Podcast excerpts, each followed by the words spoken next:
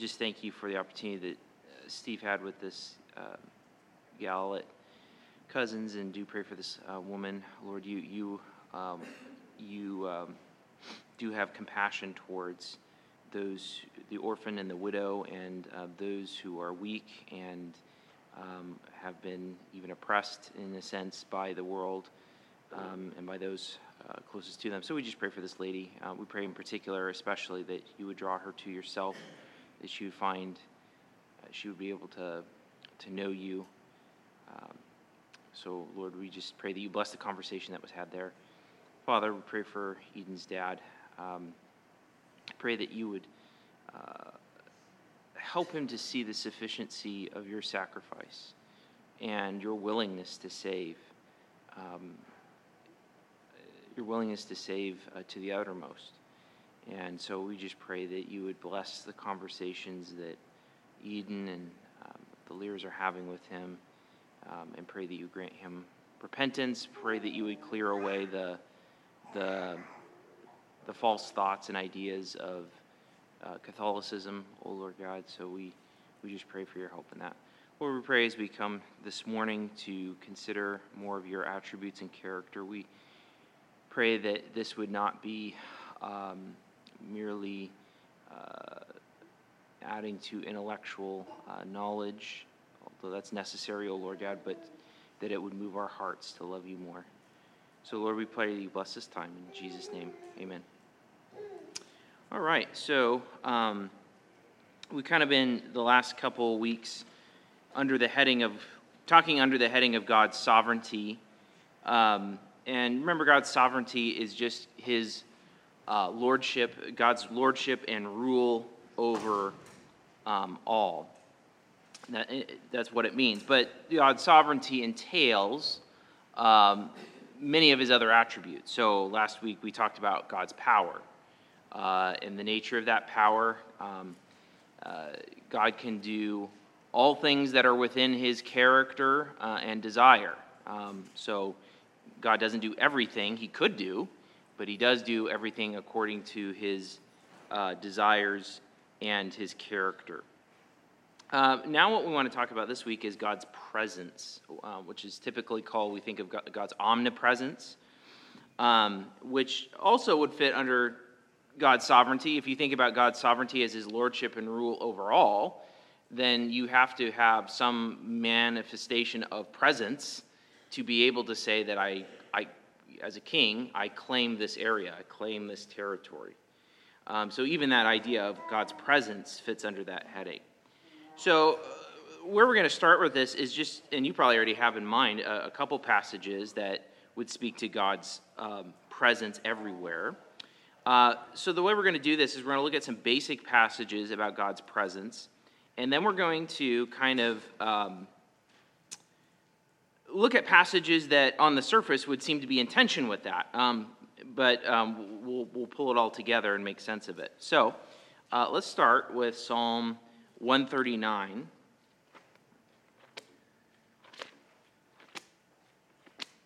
And someone go ahead and read Psalm 139, 1 through 12.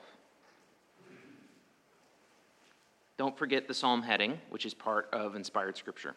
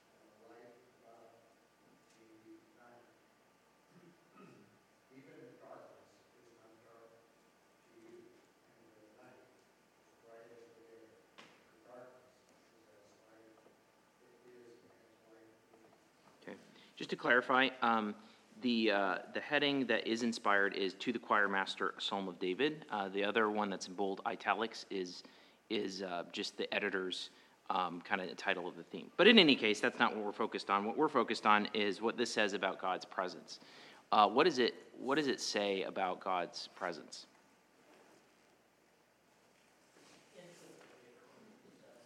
Okay, yeah, so it's, there's an intimate knowledge there, which means it's also personal uh, acquaintance. Okay, but what about God's presence? What do we see?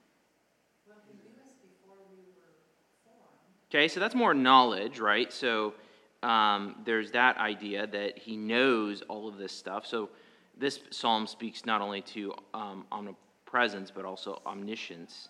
But in terms of presence, God's presence, He's everywhere, right? So where shall I go from your spirit? Where shall I flee from your presence? In other words, there's, and then the, the psalmist go, thinks of places where in reality he can't even go physically, right? Um, but he thinks about, well, if I could go there, uh, even there, you would be, you would be there.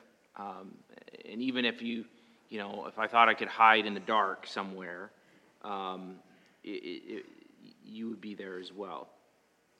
Um, now, the other thing you notice here is not just, it's not just some like dry, uh, raw uh, fact of presence, but it's very, uh, it's intimate, it's active, it's close, right? So, in particular, um, we see the idea, or at least the indication here, that there's nowhere in creation where God is not. And uh, this presence that God demonstrates here is a presence for his people it's an active presence, too. The, you see the language there of you hem me in behind and before, right? It's very active. Um, so it's not just that God happens to be there, uh, there's an activity, um, at least with regard to his people, like David, who's wrote, written this, um, where he's at. Um, yes, Mike. Yes, exactly.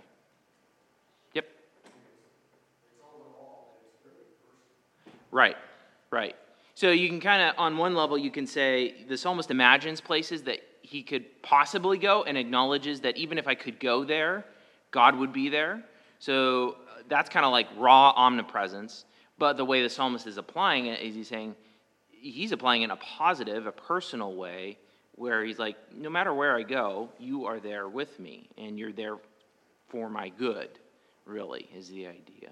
So.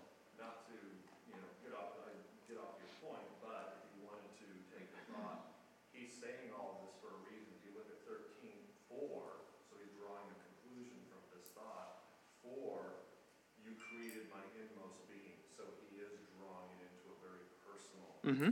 Oh, yeah. Yeah, for sure. Okay, so at least from this psalm, what we could gather is there's nowhere in the creation where God is not. So anywhere you could imagine that you could possibly be, even if you couldn't get there, um, in the created universe, um, God would be there. Um, let's let's see a couple more. So go to Jeremiah. Jeremiah 23.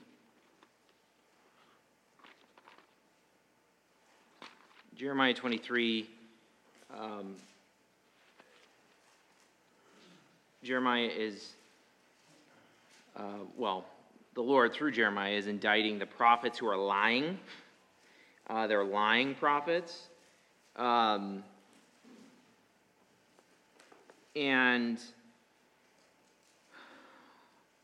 in light of that, uh, we get Jeremiah 23 23 through 20. 4.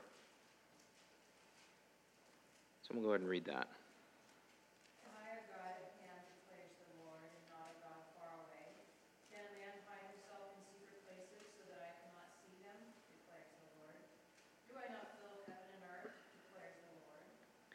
And really, God is using what he's saying here as a way of saying, You lying prophets, you can't hide from me, right? But what do we learn about uh, what, what do we learn about this, about God's presence?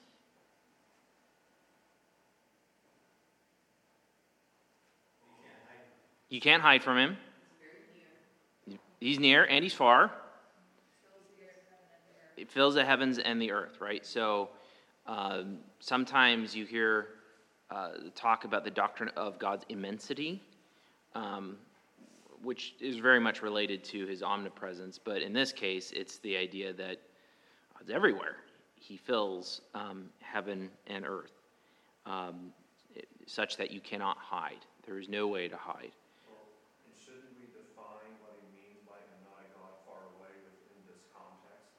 Meaning that he can see the evil being done by these prophets.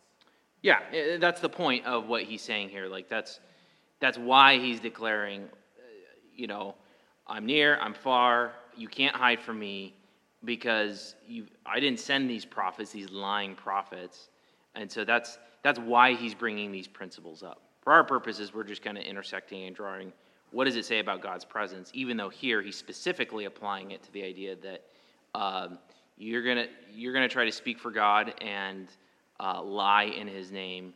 Uh, you you can't you can't hide from God. There's no way to hide what you're doing. Okay, uh, let's do one more. Let's do 1 Kings 8:27.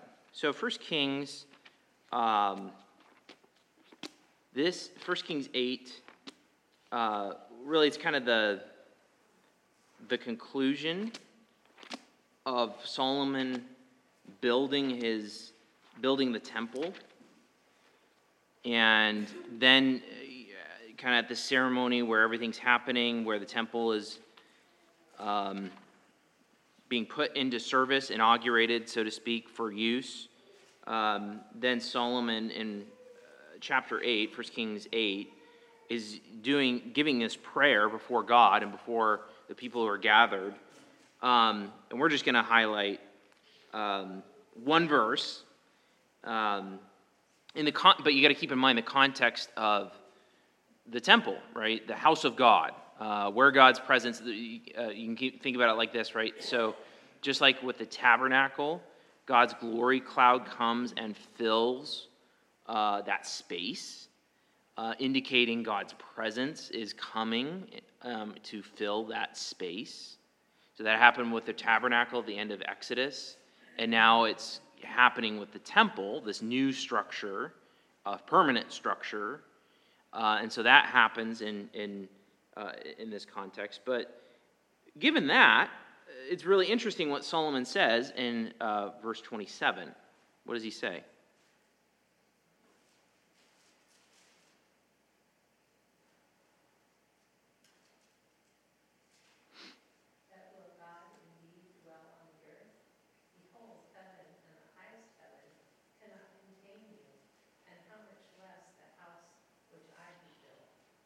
Okay, so what is Solomon saying?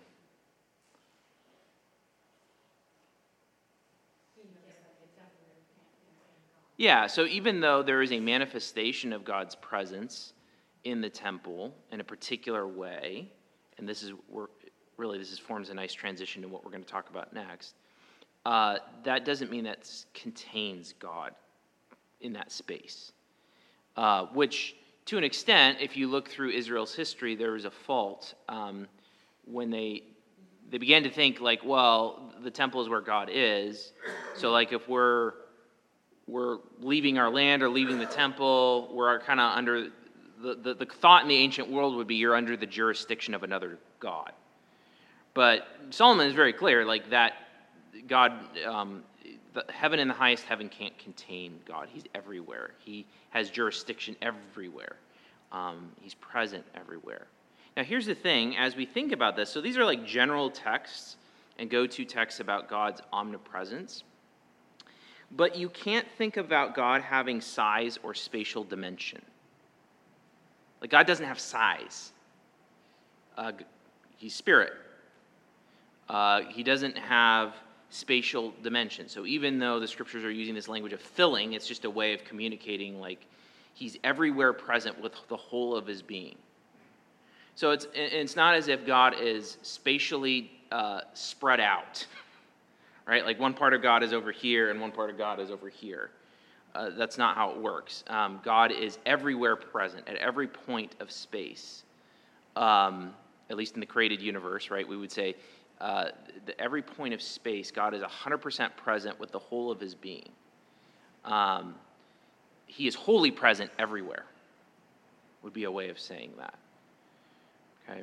So those are kind of the generic texts on God's presence. Any questions up to this point?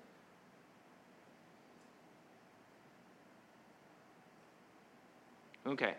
Because now what I'm going to do is I'm going to put, um, uh, we're going to start talking about other passages that speak of God's presence. And indeed, we kind of already have with the 1 Kings 8 one, uh, where we do see passages that speak of things like the absence of God's presence. Uh, and also, uh, or things like his presence as being localized. Okay, so they're having talked about and affirmed biblically that God is wholly present everywhere with all of his being. Uh, there are passages of Scripture that indicate that God is uh, either absent or that his presence is localized. So let's just take what we were just talking about with uh, Solomon's temple, right? So the glory cloud comes and fills the tabernacle or the temple, right? and there's a special way that God's presence dwells in the temple, right? Uh, like his, his presence is there, and he's, he's everywhere present. He's wholly present everywhere in the universe. But it's very clear as we look at the tabernacle and the temple uh, in the scriptures that there's something very special about that particular spatial location, um, about where, how God manifests his presence.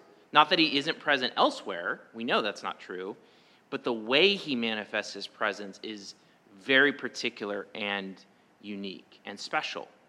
Um, and so uh, that is uh, that would be one example where God's presence is sort of localized in a way. Um, he's not contained. Solomon said that, but it, um, he's manifested in a particular way. Uh, here's another one, example. Go to Psalm 16 11.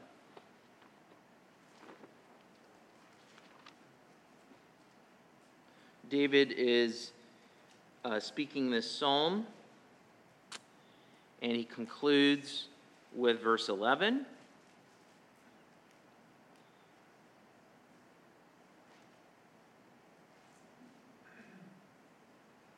Someone go ahead and read that.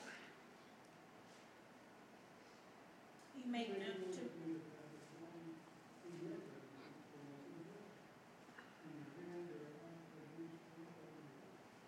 Okay, so um, what is David saying in relation to God's presence?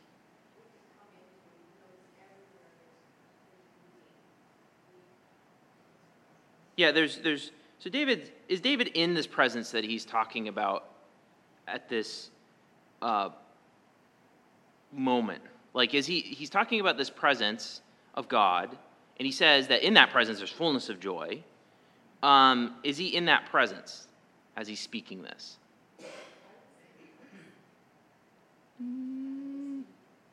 Is David at God's right hand?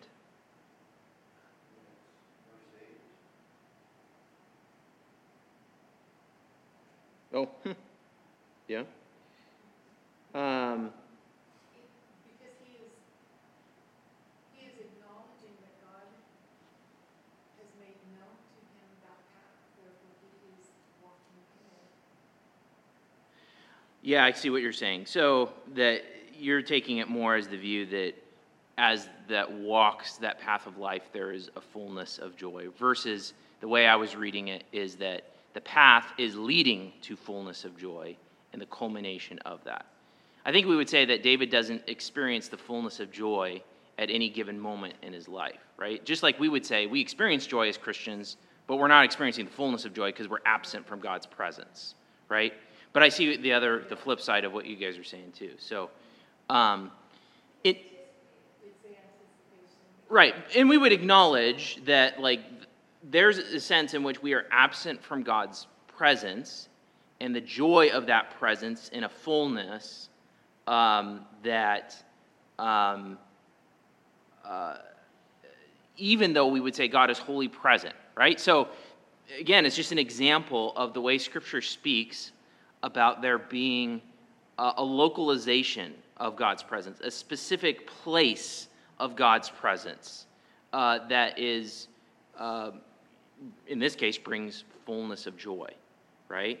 So we, we, at one level, we say, well, God is wholly present everywhere. But at the same time, we want, we listen to what Scripture is saying is that there is a localization or a very particular way that God's presence is manifested in different places. So you've got that in the temple, you've got that in um, the immediate presence of God. Of God.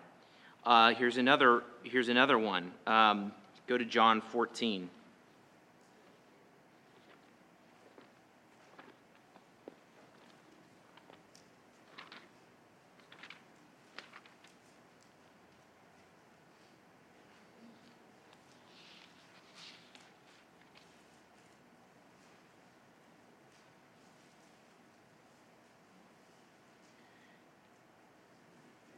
Um,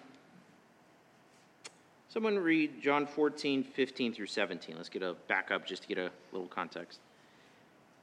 John 14, 15 through 17. If you love me, you will keep my commandments, and I will ask the Father, and he will give you another helper to be with you forever. Even the Spirit of truth, whom the world cannot receive, because it neither sees him nor knows him. You know him, for he dwells with you and will be. Okay, so um, Jesus is talking, and he's talking about uh, really a transition in what's going to happen um, in redemptive history, and in particular in relation to the Spirit. The Spirit is God. Um, where is the Spirit going to be? Dwelling in us. But he's not there yet, as of when Jesus says this, right? Uh, that's part of the new covenant um, reality, is the indwelling of the Spirit. But then think about that in relation to God's presence, right? That, well, wait a minute, God is present everywhere, wholly, with the whole of his being. We know that to be true. And yet, then here again, here's this very specific example where God's presence is localized, or at least manifested, in a very particular way um, uh, in his creation.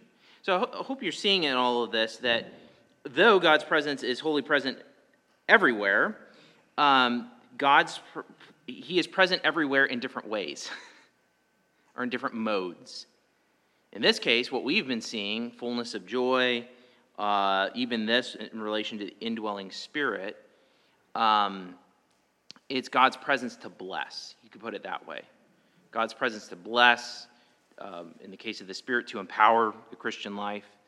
Um, so, when we say that God is omnipresent, that doesn't negate the reality that God's presence is present in different places in different ways. Um, doesn't negate that there's times when God has a concentrated manifestation of his presence, say in the temple, or even to fast forward, in Jesus, or even in the church, the current manifestation of the temple um, the local church, God's presence is present in a particular way. Any questions on that? Because now I'm going to, in a second, I'm going to talk about um, at least one text on God's absence. Would it be fair to say that the difference is more our awareness of his presence than it is that his presence is different?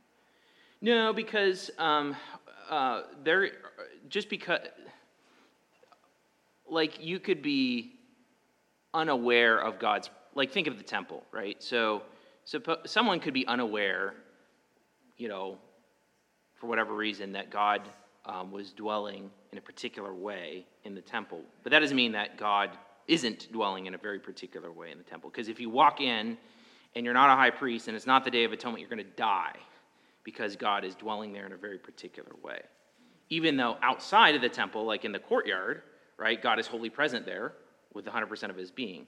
But there's a different way that that presence is manifested in the Holy of Holies versus not. So, yeah, yeah. good question. I can say too, even in the Old Testament examples where, you know, the, the fourth man in the fire with Shadrach, Meshach, and Abednego, there was a manifestation of God's presence there, the sun, who, you know, a pretty, that's even. Possibly, yeah. When talking to Abraham, you know, Yeah. Theophanies. yeah. Yeah. So there's the different ways that God did manifest himself very, for different purposes. Right. So there's like this kind of generic sense of God is, ho- and He really is, God is wholly present everywhere with 100% of His being, but the way He manifests Himself um, can change in different places. Okay? Yes, Bruce. I was thinking, uh, we, at some times in our life, we are not in the presence of God because we have, we are of the world. Before, say, before we become a believer, or the world Right. is, is not aware of the presence of God. Sure. We don't put ourselves in His presence in that. Or at least that, you know, as Romans 1 would say, that we suppress the truth about God and unrighteousness. So that there might even be awareness. Or, well, or we reject it. Right? We reject that. Um, It says, uh, Steve was just saying, you take Galatians two twenty or something, Christ now is in, in me. Yes, Not in every person, correct. so, Nor is the Spirit, right? exactly. Right. That's, that's what I mean, so obviously his presence universally is everywhere, but he is not in It's, it's, he's not, he is present everywhere, but he's not doing the same thing at every place. Yeah. Um, that's, right, exactly. Yeah, Grace in him, yeah.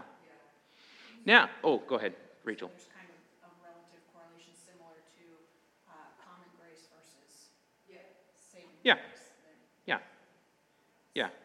You better hope that you're not in a place where God is absent because, like, you wouldn't exist, right? Um, um, but, yeah, I think that's a fair point. Like, God's common grace versus special grace. Like, God, in all the passages that we've talked about, God, whether the temple or like what Psalm 16:11, which we could, you know, fullness of joy in God's presence, which we could really even correlate with heaven, Revelation 21, which is kind of the end game. Like, um, it's God's presence to bless.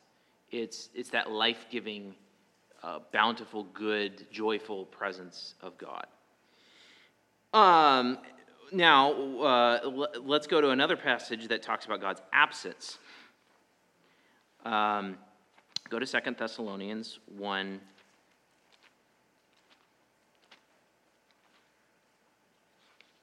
Second Thessalonians 1. Um, mm.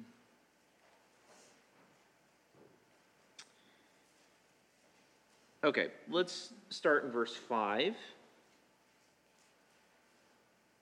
and go through verse 10.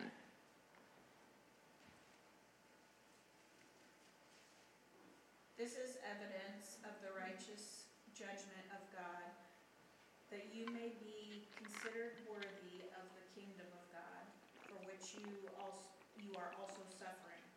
Since indeed God considers it just to repay with affliction those who afflict you, and to grant relief to you who are afflicted as well as to us, when the Lord Jesus is revealed from heaven with his mighty angels, in flaming fire, inflicting vengeance on those who do not know God and on those who do not obey the gospel of the Lord Jesus.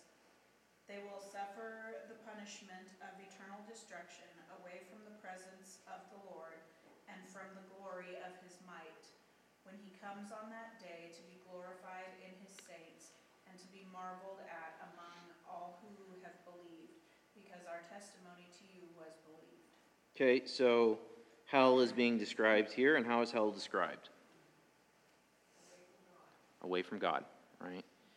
Um, now, take that and flip over to Revelation 14:10.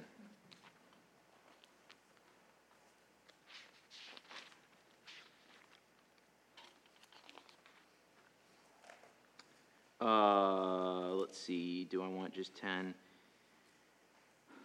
No, uh, someone read Revelation 14, 9 and 10. And another angel, a third, followed them, saying with a loud voice, If anyone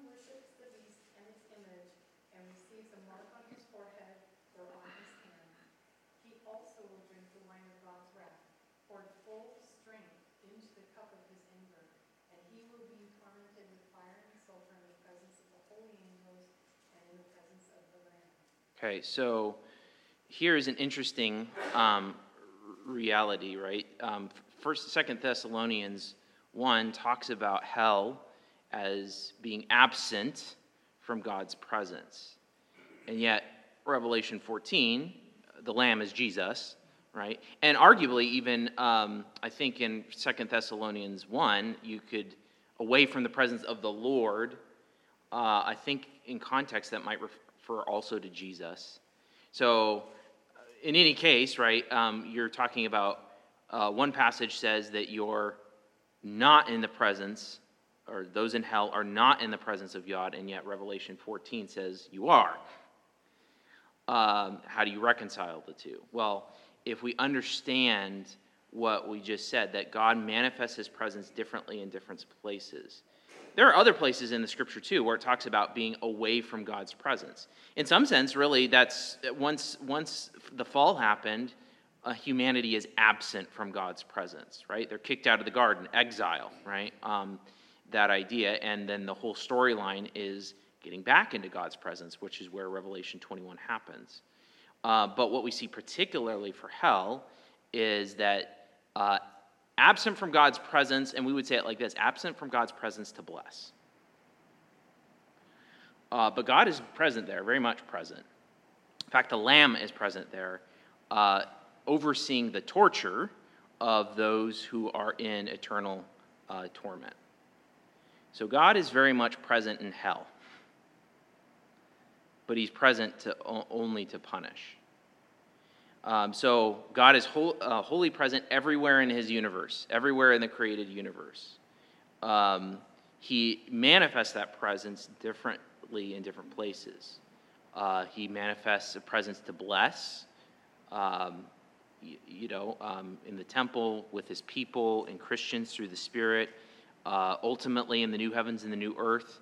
Um, on the flip side, in hell, um, God is wholly present with his being in hell, but to only to punish, not to bless. Um, which is a very, uh, you know, sometimes you hear it said, well, God's not there, God is absent. Well, he is absent in a sense, but what is absent is any pity, any compassion, any.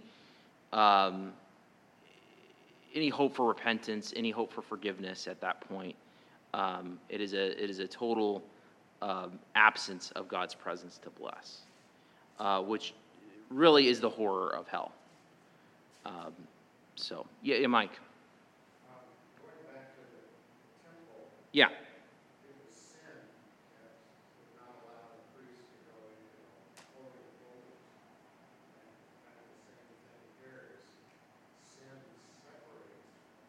it It's separating from God's presence to bless. Yeah. And if you encounter God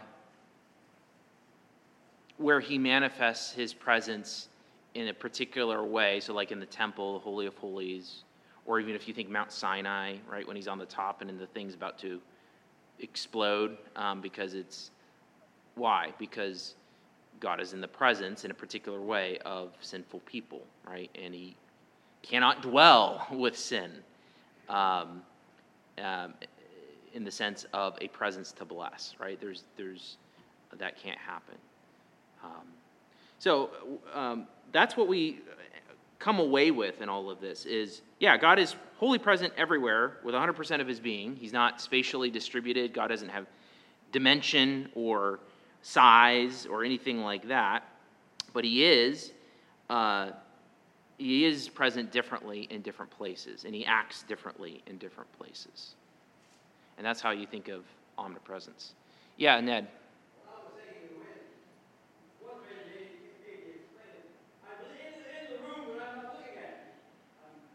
Yeah, I mean, in, in essence, that type of concept, he's everywhere. yeah. but He's not looking at you right now, and, uh, that type of concept, that was Or, or he's not looking at you with favor, would be, would be a way of saying that versus looking at you with favor, which is another metaphor in, in, in Scripture, right? Living before uh, God's face or God's face turning away from you, right? It's that communication of God's favor versus the absence of that favor. Yeah. Um, Susan.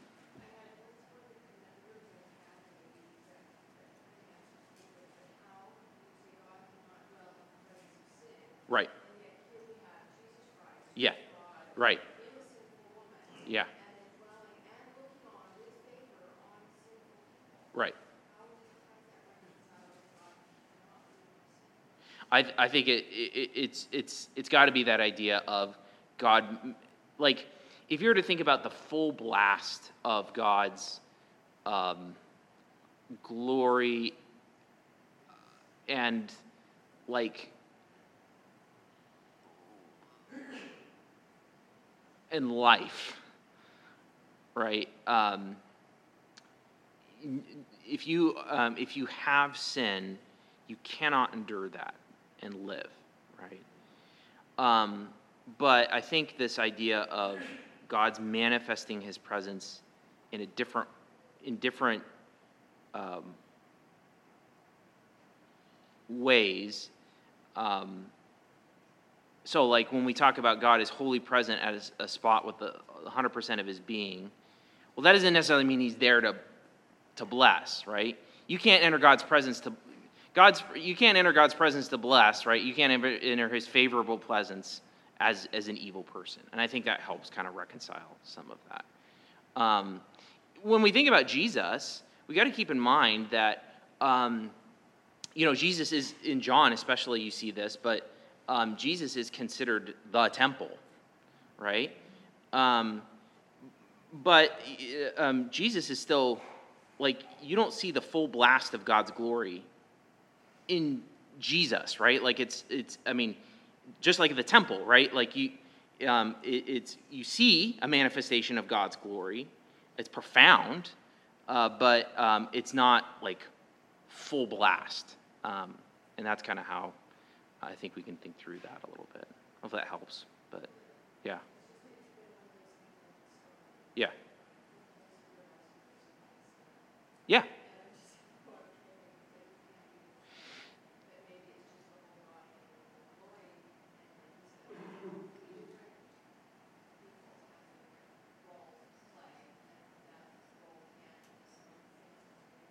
Well, yeah, but especially for an indwelling spirit in a believer, right? We have to keep in mind that in Christ we are, so through repentance and faith, we are united with Christ and we are counted as righteous, right?